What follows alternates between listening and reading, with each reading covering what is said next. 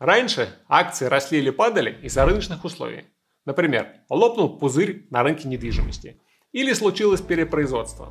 Но мир сильно поменялся.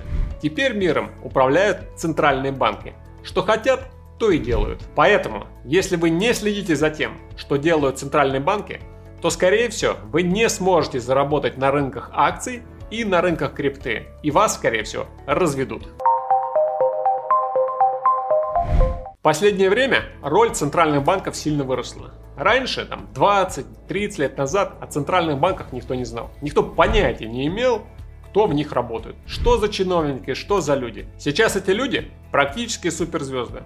Если вы слышали такие фамилии, как Набиулина, Пауэлл, Лагард, ставьте лайк. Сейчас эти люди управляют экономикой. Вот давайте разберемся, как они работают и почему они так сильно влияют на рынки. Давайте посмотрим на пример, чтобы все было понятно и прозрачно. Представим себе предпринимателя. У него есть завод, и этот завод производит мотоциклы. Скажем, он производит тысячу мотоциклов в год. Он их производит, и он их продает. И вот однажды у него раздается звонок. Он снимает трубку. Алло, звонят из местного банка и предлагают супер выгодный кредит. Льготный кредит на расширение производства. Он с удовольствием соглашается и уже буквально через какое-то время, там через год, выпускает 2000 мотоциклов и их продает. Потом он хочет еще дальше расширяться, просит еще больше денег, и вот у него уже производство на 3000 мотоциклов. Классно, он увеличил. Но продавать становится тяжело. Ему опять звонят из банка, говорят, не переживай, мы будем выдавать твоим покупателям потребительские кредиты. То есть теперь они могут брать мотоциклы в кредит. В такой ситуации экономика развивается и у всех все хорошо. И вдруг банк поднимает ставку по кредитам или перестает выдавать потребительские кредиты. Получается, люди не могут купить мотоциклы или не хотят покупать, и наш герой также не может выпускать достаточно мотоциклов. В итоге производство снижается, он теперь выпускает не 3000, а допустим 1500. В итоге плохо как и бизнесмену, так и потребителям. Продукции выпускается меньше, продукции покупается тоже меньше, экономика замедляется. И получается, что вот этот вентиль по кредитам завинтил, открутил, находится как раз в руках Центрального банка. Именно Центральный банк в состоянии разогнать экономику, либо ее замедлить. Ну а при чем здесь акции? Смотрите, допустим, этот человек, который производил мотоциклы, также его компания котируется на бирже. Когда он производил 1000 штук, его акции стоили 10 долларов за одну штуку. Когда он стал производить 2000 мотоциклов, его акции выросли в два раза, и теперь они стоили 20 долларов за акцию. Когда он стал производить 3000 штук, его акции стали стоить 30 или 40 долларов за штуку. И вот Центральный банк завинтил винтель, ставки по кредитам выросли, производство упало, продажи упали, и акции нашего героя стоят уже 10-20 долларов. Падение на 50%. Антон, ну понятно, так он влияет на акции. А как он влияет на крипту? Да также влияет и на крипту. Ведь крипта – это по факту технологический сектор экономики. То есть это как акции технологического сектора. Поэтому, когда экономика замедляется, акции технологического сектора падают как камень. Вместе с ними падают и крипта. Поэтому, если центральный банк закручивает этот винтель, то есть поднимает ставки, то это прямой удар по акциям технологического сектора и сразу же прямой удар по крипте. Крипта летит как камень вниз. Часть оборудования отключена. Не работает сейчас либо по той причине, что у него низкая энергоэффективность, и оно просто минусовое. Либо другую часть оборудования клиенты попросили отключить, хоть оно и работает в плюс. Если же вы хотите держать руку на пульсе, понимать, что происходит в экономике, какие прогнозы, куда рынки идут, обязательно подписывайтесь на мой телеграм-канал, ссылка в описании, приходите и узнавайте.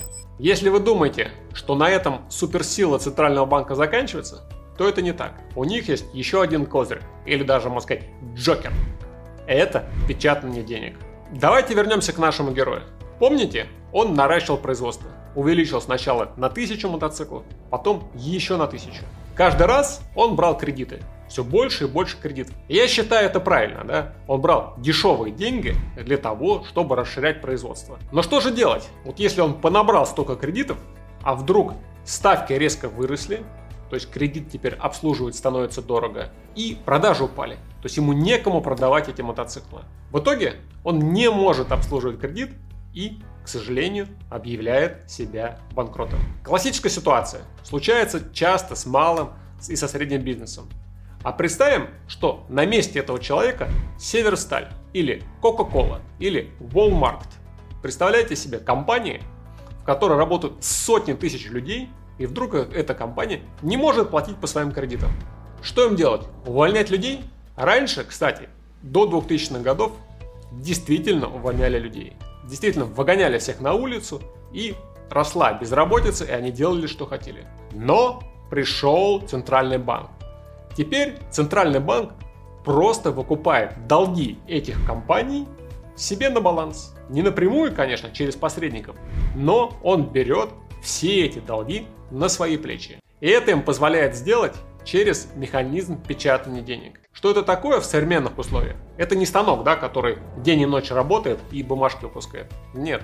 По большому счету, представьте себе кредитную карточку, в которой нет лимита. Вы просто не можете найти этот лимит нажимаете кнопки на компьютере, сидит действительно чиновник, человек, нажимает кнопки и покупает. То есть если у вас, допустим, у брокера есть ваш счет, и если вы будете часто нажимать на кнопку, то деньги на вашем брокерском счету закончатся, то у них просто нет этого счета, он бесконечный. И он, он может нажимать сколько угодно и скупать чего хочет в любых количествах. К чему это может привести? Это может привести к неконтролируемой инфляции. То есть то, что мы сейчас наблюдаем в Европе, в Японии, в Америке, это все последствия вот этого печатания денег. Они печатали, печатали деньги до тех пор, пока эти деньги не потеряли свою ценность, свою стоимость. Последствия – высокая инфляция. Опасность – неконтролируемая инфляция или гиперинфляция, двухзначная, трехзначная инфляция. То есть мы все видим Зимбабву, плюс 600% инфляция. Может быть больше?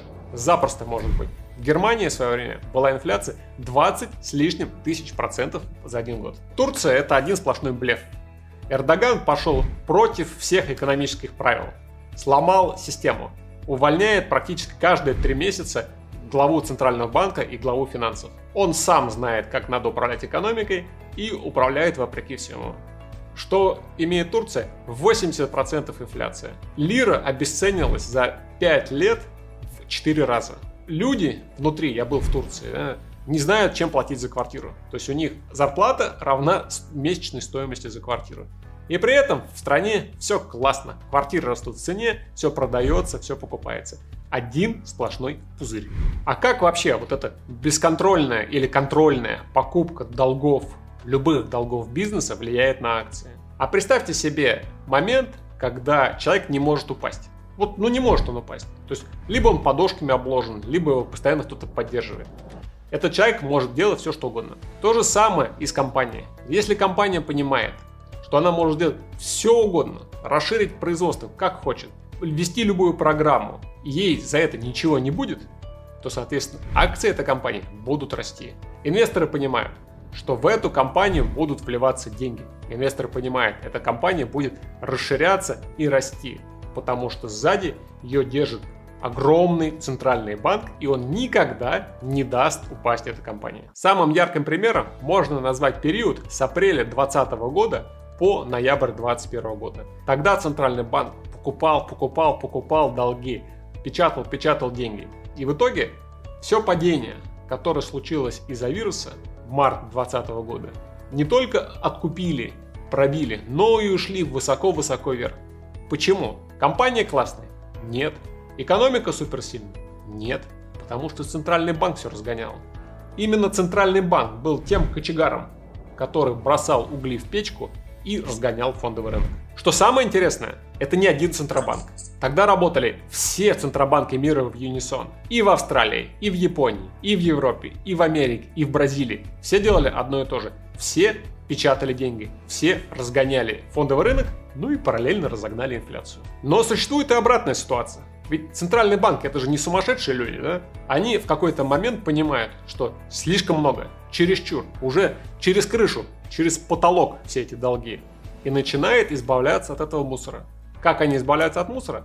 Они просто продают его в рынок. И представляете, теперь каждый месяц на рынок выбрасываются эти облигации, которые купил Центральный банк. Каждый месяц 60 миллиардов долларов облигаций, как по расписанию. Бам, бам, бам, выбрасываются в рынок. Рынок к этому не готов. Ему не нужны эти облигации, ему не нужен этот мусор. Что происходит? Рынки начинают проседать. Рынок облигаций начинает снижаться под давлением. Рынок акций начинает также падать. В итоге, как теперь можно зарабатывать на рынках, на что нужно смотреть? Нужно смотреть на два фактора. Что происходит со ставками? Они растут или они снижаются? Если они снижаются, экономика будет разгоняться, акции будут расти. Что происходит с печатанием денег? Если станок работает, если деньги печатают, если эти облигации центральным банком скупаются, акции будут расти. Если же центральный банк свой станок зачехлил, акции, облигации распродает, то фондовый рынок будет снижаться. И вот ФРС встречались в ноябре. Что они сделали? Они подняли ставку. Что из этого получилось? Акции полетели вниз. Криптовалюты улетели в тартарары. Поэтому, если теперь вы увидите, что Центральный банк опять повышает ставки, акции будут падать. Если вы увидите сообщение, что Центральный банк опять сокращает свои покупки, то есть распродает свои облигации, акции опять будут падать.